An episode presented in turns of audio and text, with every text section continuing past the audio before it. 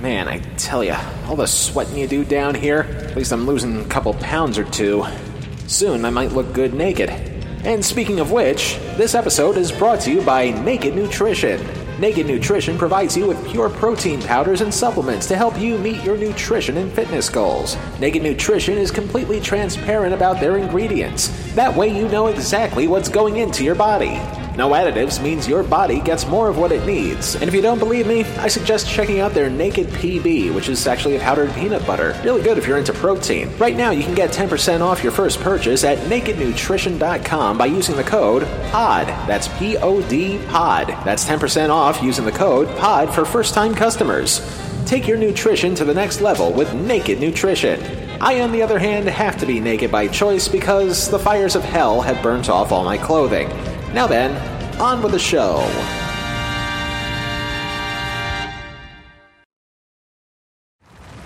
And now, because you were bad last week, this is Telehell. I think it's time to take a look once again at TV Guide's list of the 50 worst TV shows of all time. This week in TV Guide, one of the film industry's most prized commodities is image. Even though this list is nearly 20 years old and the powers that be at TV Guide have yet to update it for this day and age, I see this list as a way to help me brace myself for whatever is on the horizon down here. Since we started the show, we covered seven of the shows that are on TV Guide's list. From our first subject in Jackie Gleason's You're in the Picture at number 6 on the list, to most recently Baby Bob, which landed at number 14. But while there are a number of names on this list that we must steel ourselves for down the line, there's a couple of entries on the list that make us wonder huh? For instance, in our episode about the 1983 flop Condo, we mentioned that McLean Stevenson had a comparably minor hit in the late 70s, early 80s with Hello Larry. Well, hello, Larry. You talk to people all day for a living.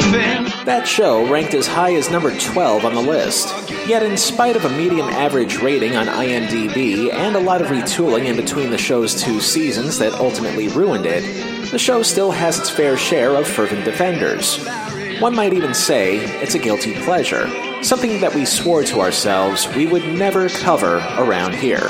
There's other entries on the list that have a similar trajectory, loathed by critics, but loved by its fans. And if we can help it, we'll try to avoid those entries down the line as well. In that spirit, there was one particular entry on the list that caught my attention, number 43 on it to be exact.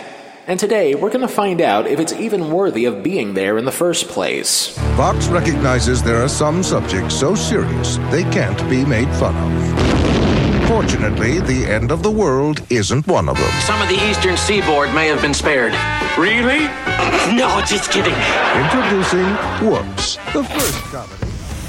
After all, nothing says hilarious comedy like the end of the world. especially if you're on a fledgling network desperate to fill a hole in your prime time schedule. A hole that may have been created thanks to an atom bomb that was sent courtesy of Telehell.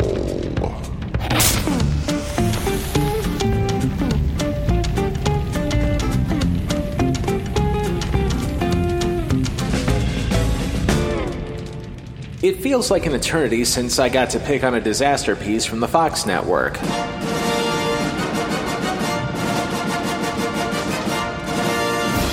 Not because I didn't want to, but because there are just so many goddamn flops to choose from. And why not? A TV network that's as young as Fox is, even in this day and age, is bound to make a number of mistakes as part of its growing pains en route to becoming a network on par with its peers. Of course, when it comes to the Fox network, there's a fine line between a show with critical acclaim and a show destined for the compost heap. And the network has put on its fair share of both over the years that lasted one season or less. We've just got to accept the fact that Fox has to make room for terrific shows like Dark Angel, Titus, Undeclared, Action, That 80 Show, Wonderfalls. Hey, Fast come Lane, on! We did that joke all the way in episode 6. Don't get lazy. And besides, those shows listed in that Family Guy joke may be a little too modern for our tastes anyway. Now, if you want to hear about a show with great expectations that flew too close to the gigantic nuclear furnace known as the Sun, we have to travel back to a time when the network was still in its infancy, particularly 1992, when the network was riding high thanks to the early years of The Simpsons, and ongoing hits like Married with Children, In Living Color, plus the recently premiered Martin and Living Single. And while those shows dealt with everyday problems in various people's lives, there was one subject that most shows dared not to touch back then, but Fox being Fox dared to be different by picking up a somewhat light-hearted sitcom about the world coming to an end and the survivors of said apocalypse. An idea that would have easily been laughed out of Hollywood were it not for one production team believing in it in the first place. One other thing to remind you of from our condo episode was the production team of Paul Junger Witt and Tony Thomas, who for the better part of the past 40 years helped usher in iconic television, whether it be Soap, The Golden Girls, Blossom, or others. Of course, most of those hits wound up happening with the assistance of their sometimes equal creative partner, Susan Harris. But that didn't mean they still didn't do well for themselves as a duo instead of a trio. In fact, the duo already had an established hit on the Fox network in the 1990s in the form of Herman's Head. This is Herman Brooks. Herman is just like the rest of us. Every day he has to make. That success allowed the duo to add another show to the Fox network one year later.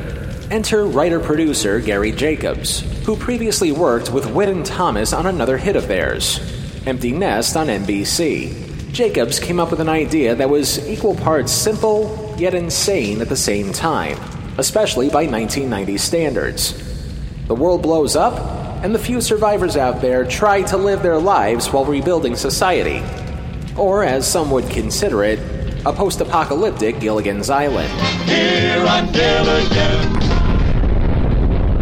And maybe because I'm a little too jaded from being down here for so long, but Without viewing an episode of this show yet, I honestly don't see what the problem is here. Yeah, the concept seems a little outrageous for the 90s, but if you really squint hard at it, maybe it was an idea ahead of its time. Or maybe there was something about it that we haven't quite touched on just yet. Uh, anyway, Thanks to the cloud of Witt and Thomas, the show was bought by the one network willing to take a chance on such things. So committed was the Fox network that they decided to make it a part of their hallowed Sunday night lineup in 1992. Of course, those were the years before The Simpsons moved back there after a few years on Thursday nights. But I digress. Since the idea of an apocalyptic comedy kind of intrigues me, though, let's just jump right in. September 27th, 1992. George H.W. Bush is facing a re election challenge against Bill Clinton and Ross Perot. The third film in the Evil Dead franchise, Army of Darkness, was a minor hit at the box office. Groovy. And at 8:30, 7:30 Central, we hear the tale of how the world came to an end via our main character, a teacher named Mark Braddock, as played by Evan Handler. Now, unfortunately, the copy of the show that I was able to find in Hell's Gift Shop had the first minute cut from it because, of course. But thanks to some plot synopsis I found elsewhere, it turns out that in the first minute of the show, the nukes went off during a military parade that got triggered thanks to some kids fooling around with a remote controlled car, and that it somehow led to a chain reaction causing the bombs to go off accidentally. Ludicrous way to start, but in a case like this, I'm willing to suspend some disbelief a little bit. Now we get to our narrator. That morning started off for me like any other. I was teaching English to my class of sixth graders at Jefferson Elementary. I was on my lunch break at the drive through ATM when it happened. The Volvo proved even safer than advertised.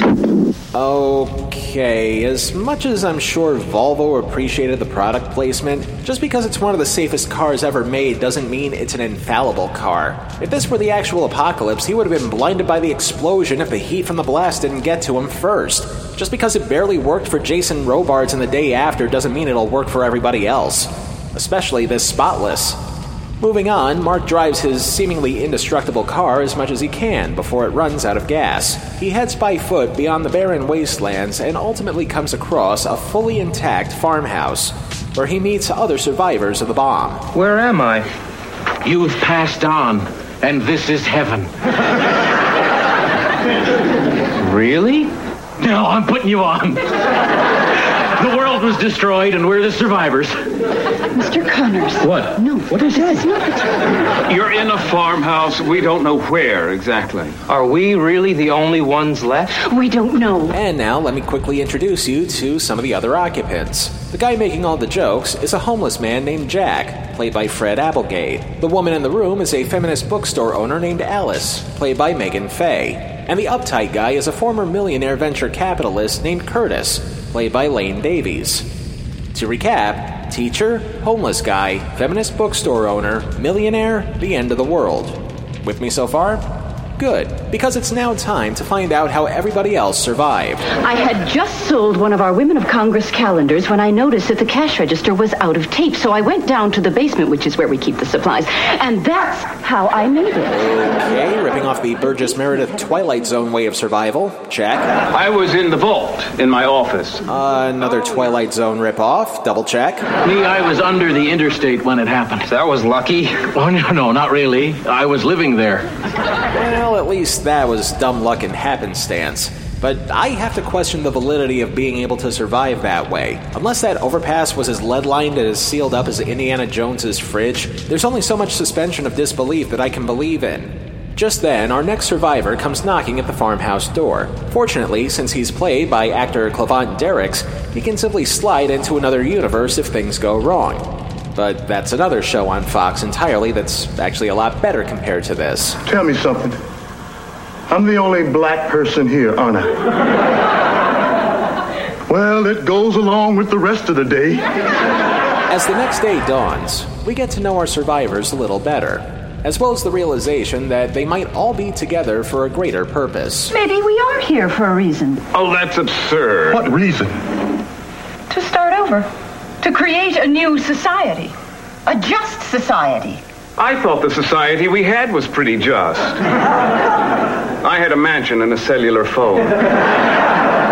And he lived under a highway. I said pretty just. And watching this entire first act, I'm still trying to piece together why this show makes it onto so many worst lists. Yes, the idea about making The End of the World a sitcom seemed ridiculous in 1992, but when you consider the year that we just went through and the continuing uncertainty that tomorrow will bring, I have a feeling that those who put the show on the list may have been a little hasty to judge. After all, there are worse things to complain about than lighthearted jokes about the apocalypse, and. Where the hell are these bells coming from? Starting to bug me. Uh, anyway, Act 2 begins with the survivors forging a plan to usher in a new era of society. It goes about as well as you expect. Okay, we have a problem here. What? There are no instructions on this bag of seeds. Oh, you're kidding. Well, surely one of us knows something about gardening. I can find my way out of a hedge maze. Wait a minute. I carry a book in my store on feminist gardening. What's feminist gardening? I'm guessing no zucchini. After that bit of doofishness, the group starts to lose their confidence in each other, even though they've only been rebuilding society for exactly one day. I was dragged by my wrist behind a plow for 50 acres. That is more than unfortunate. That is the stuff punitive damages are made of. I'm sure things will go better tomorrow. At the barn raising, I don't think so. And just when things were starting to get a little uncomfortable, along comes our sixth member of the survivor pool. It's an incredibly beautiful woman. Jack, please. No, no, I'm not kidding. No, you are not kidding. Wow. Hubba, hubba. Where the hell that come from? She's not that great. Well, yeah, I could only imagine what the sexual tension would be like on a show where men outpace the women four to one, so naturally they had to bring in a vibrant young lady to the festivities, played here by Marita Geraghty. And hopefully she'll add something of substance to the proceedings. Boy, we could have used someone like you at Antoine's. That's the salon where I work. Oh, you're a hairdresser. I wish. no, I'm just a manicurist. But I've also done some hand modeling. Or she'll be our stereotypically dumb person. A shame, really, because I kind of had money on the fat guy being the dumb guy. but I wouldn't want to confuse his optimism with naivety. Jeez, your name just went right out of my head. As the gentlemen fawn over some fresh meat and our feminist bookstore owner does Tina Fey levels of eye rolling, something happens next that may have been the tipping point when it came to people being on the fence about this show. Something that would probably be considered more unusual in this day and age than catastrophically bizarre for a 90s sitcom. Brace yourself.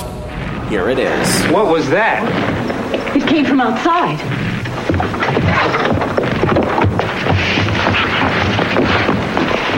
Oh, hell. It's a giant spider. It must be some sort of mutation, a result of the radioactivity. You think? Well, to be fair, at least it's not as stupid a twist as the giant spider that used to be a clown that lived in Maine. Then again, I always thought spiders exposed to radiation were supposed to be the good guys. Either way, this is still one hell of a thing to throw out on your first episode. What's the gang to do when the spider has the feminist bookstore lady in its clutches? Jack, we got any more of that corned beef hash? I think so. Why? Get it, and that bottle of vinegar in the pantry. By mixing the acid in the vinegar with the nitrate in the corned beef, I may be able to make some sort of liquid tear gas. That's great. Yeah, but the problem is we gotta somehow get it into its face. We can dip the mop in the solution and then fling it into its face. That would take one hell of a toss. No, it's impossible. Maybe not. You see, I used to throw the javelin for the Harvard Business School. Good, good. Where's the vinegar? We're out. I have some nail polish remover. Would that help? It's acetate base. It just might. You only got one shot at this, so make it a good one. I'll try. Now, Take this, Yaley! Bullseye. I'll be honest, I'm kinda torn here on this piece. On the one hand, that was a pretty ludicrous way to deal with things, and yet not so ludicrous that I would find myself saying anything negative about it while still suspending my disbelief. Maybe this show is meant to be more of a human cartoon than it lets on. After all, the early years of the Fox network was all about experimentation. No matter how stupid the premise would be, you still gotta give them credit for trying. The episode wraps up with the gang now optimistic towards an uncertain future. I'd like to propose a toast. To the spider. To the spider? Hmm, we were about to go our separate ways before he showed up. It was the spider that brought us together, that showed us that not only shouldn't we let our differences tear us apart, but it's those very differences, that diversity, that makes us strong. Wow. Are you like the smartest guy in the whole world? So that was the pilot episode of Woops. And while I agree that there are some things about it that may have been a little too out there for 1992, I legitimately don't see anything wrong with this show. Even looking at the rest of the shows listed, it seems like pretty standard sitcom fare whether the apocalypse was the main subject or not, including the survivors inventing their own currency, the survivors holding an election to see who would lead the group, Santa Claus showing up after he killed the reindeer, and. Wait a minute. Say what now? I killed Mrs. Claus and all the elves. You know, I've been down here for so long, I don't even bother to look at a calendar anymore. What month is this? Holy shit, it's December. And this show had a Christmas episode. I think I'm gonna need to recharge for this one. Uh, we'll see how jolly old Saint Nick fares against nuclear winter. After the break.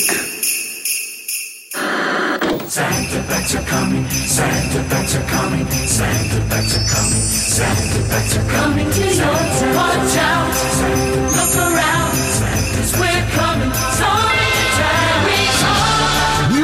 Coca-Cola Santa Packs, the only real holiday refreshment. Look for this display at your store. Holiday refreshments like we bring. A Santa pack, it's always a real thing.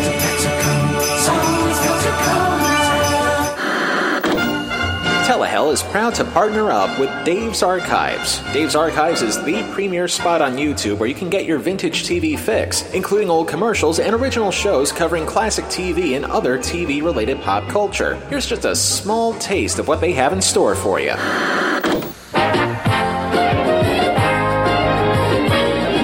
can vibe, beat the system. You can vibe, do it your Row, all around Manhattan, New Jersey, Staten, Connecticut, countryside. We're bright, informative, the right alternative for life. The choice is five. Want to check out the rest of it? Go to YouTube and type in Dave's Archives, or you can visit them on Facebook. Again, search Dave's Archives. And now, back to my punishment for the week. December 6th, 1992. Bill Clinton defeats George H.W. Bush in the election. The movie Aladdin becomes a juggernaut for Disney. And coincidentally enough, 28 years to the day that this episode is being uploaded, at 8:30, 7:30 Central, we get to take a page from Weird Al's book and spend Christmas at Ground Zero with the Woops Gang in an episode appropriately called "Say It Ain't So, Santa." This I've got to see. Even when I was living on the street, people were in such good moods. Oh, sure, passersby would still kick you in the kidneys as you slept. But, you know, they didn't put as much force into it. Tree at Rockefeller Center, shopping on Fifth Avenue, kicking the nearest bum, then speeding off in my limo. Wait a minute. Saks 49th Street entrance? Oh, wait a minute. In a refrigerator box, wrapped in a urine soaked blanket? that was you? Yes! Well, that's just too much. That lighthearted piece of sadomasochism aside, Mark tries to clean out the fireplace, where he makes a startling discovery. Whoa! Good morning. What the hell was that? Oh my god! I think it's another survivor. Oh! Oh. oh. Let me help you. It's Santa! It's a small world after all, as we see Santa get pulled out of the chimney. And considering that the show has an intentionally limited cast, the need for guest stars to appear was just as limited. So, in one of the rare occasions when the show needed a guest star, who else do they get but a different kind of survivor? One of our previous RAF. The name is Claus, but you can call me Santa. Honey, I think we're out of dental floss. Honey, I think we're out of dental floss. That's right. Our returning champion is Stuart Pankin, former voice of Earl Sinclair from Dinosaurs, collateral damage to Eric Idle's sitcom Nearly Departed, and I'm sure a man of other talents is one of Woops' only guest stars. But really, this was just a character role. He's lucky I remembered him from something else, or he'd be a non entity altogether. Anyway, as a dazed Santa rests up, most of the gang immediately has some doubts as to whether or not St. Nick is who we think he is. All except for Jack, whose optimism knows no bounds. Jack, this man is not Santa Claus. Oh, yeah? Well, if he's not Santa, how do you explain the reindeer that are no longer here? Wow! Logic and intelligence, on the other hand, the jury's still out. The gang tries to rummage through would be Santa's belongings to find out if the Jolly One is who he says he is, just in time for Santa to add the survivors to his naughty list. Please understand, we are delighted you've decided to come here and stay with us, and we know that it's fun for you to pretend that you're Santa Claus, but you're among friends now, and you can tell us who you really are. I'm Santa. He's not cracking. We may have to rough him up. Well, if you're gonna rough up Santa Claus, I think it's probably best left to the professionals. What's the job? I'd like you to kill Santa Claus. I'm looking for the fat man. You can't be serious. This is what people actually think of me. Christmas is a farce. I'm a joke. The hell have I been missing out on the surface? Uh, Anyway, the gang continues to seek out the logic behind this mysterious stranger's visit. As one by one, Santa is able to deduce who everybody is as confirmation. You're Curtis Thorpe. I could tolerate your long, greedy wish list, but what got me was that P.S. Please accelerate deterioration of the ozone layer as I have cornered the market on sunblock. Look, if you're Santa, what did I ask for when I was 10? You wanted an adult cadaver and the original Broadway cast album of Kiss Me Kate. Uh, sorry, I couldn't come through with a stiff, by the way. Federal regulations. And once again, in spite of the very limited size and scope of the show, I legitimately don't see why it has the reputation that it does. Maybe the boss is trying to play a Christmas trick on me. After all, this is hell. Hell, for hell's sake. We don't have any Christmas trees. Or eggnog. Or presents. Or loved ones to be around during the holidays. Or anything involving being human again. Uh. There, has to be a catch, right? I mean, otherwise I wouldn't be looking at this show in the first place, right? Right? Am I right? Well, moving on. Now that the gang has accepted Santa Claus exists in their house, we go ahead with the holiday preparations, including some obligatory jokes about other holidays. And don't you worry, Mark. In making our song selection, I haven't forgotten you, our son of Israel. We will, of course, be musically commemorating the Festival of Lights, Hanukkah. Fine. Whatever makes you happy. okay, thanks for breaking the tension a little bit. As Santa wakes up, we find out that he's a little bit on the unmerry side. Oh, Santa! We thought you'd be sleeping in this morning. No, actually, I never went to bed. I tried, but I kept waking up with cold sweats. And soon, we find out why. We don't make this world. We just do a short dance across the stage. Big finale, final bout, and then it's over. Hey, I'm going upstairs and take a shit bath. Okay, I think I'm slowly starting to get why this episode is being featured here. Santa lost his loved ones during the bomb droppings, so survivor's guilt. But still, that's a pretty heavy subject to drop on a sitcom. Even if the sitcom is about the end of the world, you still have to do your job and make people laugh. Fortunately, that's all a part of Jack's plan to bump up the holiday festivities to the next day and hopefully boost Santa's spirits a little. It's the season to be jolly. Fa la la la la la la la okay, okay, Santa, now, now you sing the verse and we'll sing the fall us, okay? Don we now our gay apparel. Fa la la la la la la la. I killed Mrs. Claus and all the elves. Fa la la la la. Thanks, Satan, we have our answer. I knew there had to be a reason why this show is on many worst lists. It's mostly because of this episode. Once you turn one of the most famous representations of the holidays into a would be killer, any and all chances of accentuating the positive immediately goes down the chimney and onto a flaming log. And now, the man in red has some hardcore explaining to do. I made a beeline for the shelter. I, do we had a shelter underneath the gingerbread house. I dove it, slammed the door behind me. I thought Mrs. Claus and the elves were already in there. But then I, I heard knocking. I was gonna let them in, but somehow I froze. I couldn't move. I panicked. And then the screams. The horrible s- screams. I hope to God that none of you ever have to hear an elf scream. So now, with his confession out in the open, the group is naturally stunned over this revelation. A look of shock that causes Santa to snap. You have no right to judge. You can't say what you would have done if you were in my boots. Jack, Jackie, you know me. Jackie, I'm not a monster. I'm Santa Claus. No, you're not. There is no Santa Claus. This is the worst Christmas ever. I mean, damn.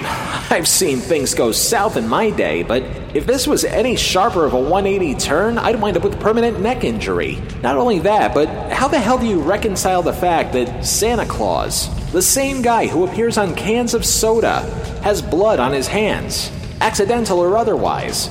Well, that's what we find out in Act 2, as the group tries to steer Santa, as well as a crestfallen Jack, in the right direction. I know you're hurt. I think we were all a little put off by Santa's confession. But hey, the guy panicked. It's understandable. Mark's right. Can any one of us say with certainty that we would have behaved any differently under the same circumstances? And I wish this sausage was Santa's. Jack! And while Stieg Larsson comes up with a torture for his yet to be published first book, Santa comes to grips with his new fate. Why aren't you wearing your suit? Uh, those days are gone for good. In fact, I'd appreciate it if you'd stop calling me Santa and begin referring to me by my new name, Clem. Clem? I hate you, Clem. I hate you, Clem. And again, in spite of the sharp left turn this show just took, there's actually some decent, if not corny, comedy here. Santa uses a tractor like a team of reindeer. Santa gift wraps bales of hay instead of stacking them. Santa roasts a candy cane as if it was a turkey. A few good chuckles are had by all. And yet, even though these are all the results of Santa trying to make amends, Santa just doesn't feel the spark anymore. I'm not cut out for farm life. I mean, I'm no more a farmer than I am an electric bass player in some sort of jazz rock fusion group. I still see traces of that depression. So I'm going to say goodbye. Move on.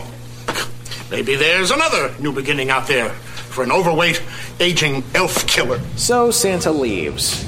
But as he's trying to, something about how he struggles with opening the door is giving him nothing short of a Vietnam flashback.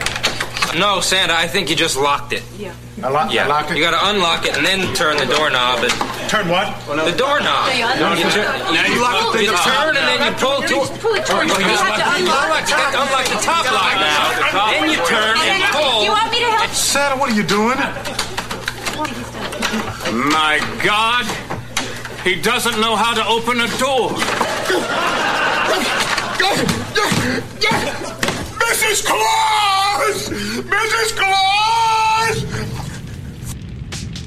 So let me get this straight Santa Claus, a being who has lived for an untold number of years, probably one of the most industrious beings to have ever existed, doesn't know how to work a door.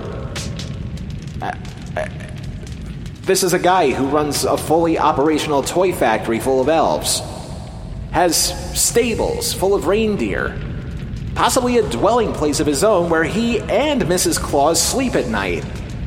And according to at least one RiffTrax short, has various homes and offices around the world. Kids love Santa's office. And yet, he doesn't know how to use a door? Excuse me. Uh, I, I need to wander off for a second and mutter things to myself in frustration. Uh, I'll be right back. I, I, I, I, I, I just don't get it. I, I, I, I don't get it. He's, he's Santa Claus. He's, he's, he's running a, a factory. He's making toys for people all over the world. He doesn't know how to use a door. I mean, it's like uh, uh, a, a door is like the, the most common object there is. I, I, I, I, don't understand. How can Santa not know how to use a door? It makes no sense. It makes absolutely no goddamn motherfucking sense. It, just, I mean,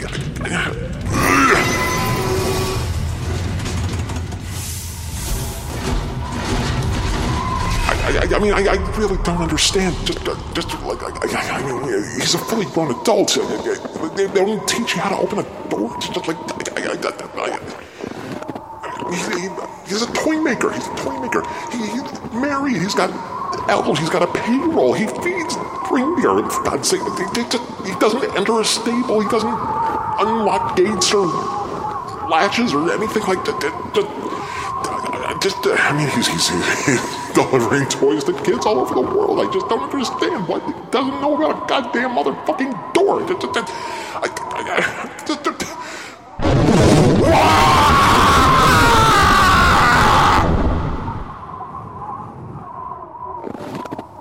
It, still just doesn't make any sense. He's a fully grown adult. He has to look like he's in his 70s. Seventy year old people don't know how to use a fucking door. It's, delivering toys. He's, he runs a goddamn factory. He runs elves. He runs reindeer. He runs a business. He's a small business, for God's sakes. And he doesn't know.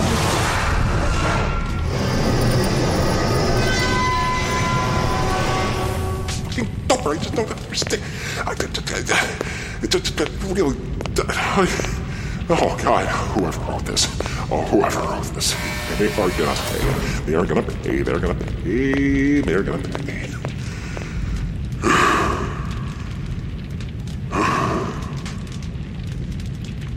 So, how does this end? I love you, Santa. I love you.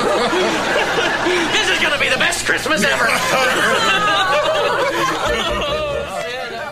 Because of course it has to end on a happy note. Who cares at this point?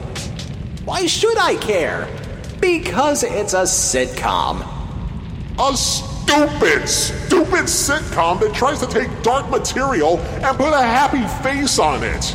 A stupid sitcom which, by the way, only lasted 10 episodes out of 13 that were made. In fact, this episode was the very last one that aired, and quite honestly, in some dark way, I can't imagine a more fitting way for the show to go out. I mean, once you cover a pseudo homicidal Santa Claus who loses his Christmas spirit, what the hell else can you do? I can only imagine the other shows it had in mind for Valentine's Day or Easter or Administrative Professionals Day. It's best to cut bait right there. But with all of that said, one thing remains. Is Woops truly as bad as people say it is? The answer is kinda, but not really. You heard me correctly. I don't think this is a bad show. Don't get me wrong, it's not a masterpiece by any means, and before you call me out on the rules, I wouldn't exactly go calling this a guilty pleasure either. It's a dumb show, and its premise was certainly an eye raiser for the 1990s. But dumb and fun don't necessarily have to be synonymous with each other all the time. I honestly feel that its inclusion on TV Guide's worst of all time list is both unfair and unwarranted. Maybe because of how squeamish the subject matter was for the era, because, you know, it's the 90s, communism just recently fell, and people were still kind of skittish about Cold War happening, even though it practically ended. But when you compare it to shows of this day and age, Woops was actually much more ahead of its time in spite of its stupidity in certain places. So much ahead of its time that 23 years later, Fox would actually revisit the notion of making the end of the world into a comedy. And boy, did things change for the better. Okay, I get it. Nobody's coming. You're not giving me anybody. Well, guess what? I don't even care. I don't need people. I can make it work on my own. I'd like to believe that if it weren't for Woops, a show like The Last Man on Earth would never exist. Or it would exist, but then that show would have to face the awkwardness of being the first comedy with apocalyptic ties. Not just on television either. Because thanks to the world going to hell in a handbasket, what else can one do but laugh at the impending doom in other forms of media? Just ask Simon Pegg. What the hell is this? Why are we even here? We are here to get annihilated. Or Steve Carell. So, what are you doing with the rest of your life? Catching up on some me time, find God, maybe move around some chairs. Maybe I'll run into you on orgy or something. That sounds nice. Or Judd Apatow's platoon of performers. The sheriff's office is urging people to stay in their homes right now. Segel's dead, Crumos is dead, Michael Cera's dead.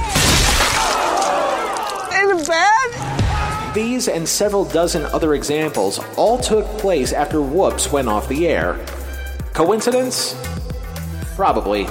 But at the same time, a lot of those entities wouldn't take place if it were not for something paving the way first.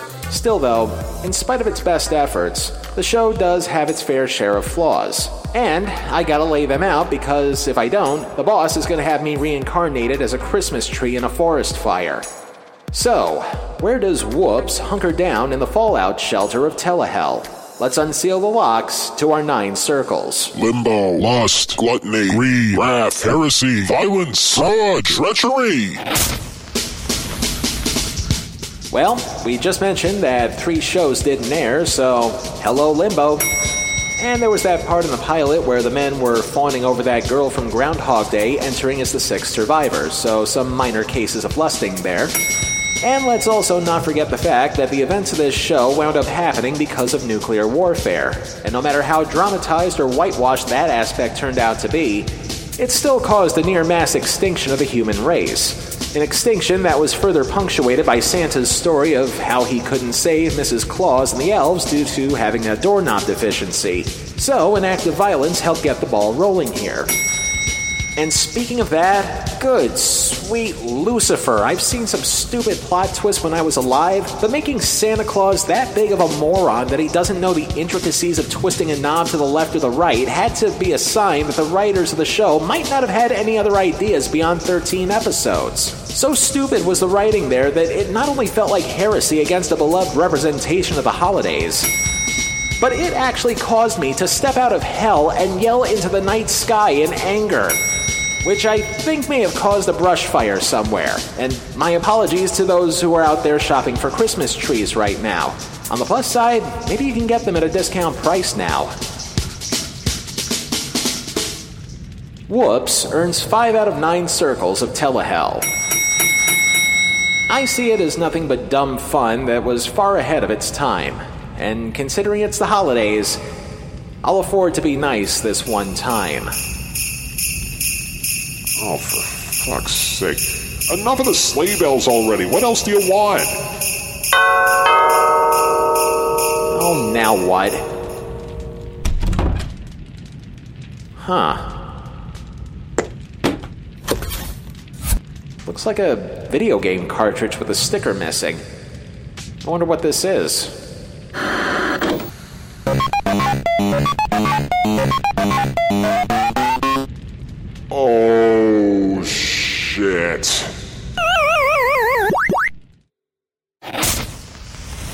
Next time on Telehell, what has been said by many to be one of the worst Christmas specials of all time. Oh, don't give up yet, Santa. There's the answer to your problem. Our pellets? Methinks Packy's gone wacky. Until then, If it's not in Telehell, it's not worth a damn. Telehell was written, produced, edited, and narrated by me, Justin Hart. All clips used in this program are protected under the Fair Use Doctrine of the U.S. Copyright Act of 1976, and all clips used come courtesy of their respective companies and owners. Some of the music used in this program comes courtesy of YouTube and their audio library service. Telehell is a production of Horton Road and is distributed by Libsyn. Not unlike certain viruses, Telehell is everywhere now. In addition to Stitcher, Spotify, and Apple Podcasts, we can also be heard on Google Podcasts and the iHeartRadio app. Of course, we can also be heard in a number of other places just by Googling Telehell. And don't forget to like, comment, rate, subscribe, and follow our social feeds Twitter and Facebook, both at Telehell Podcast.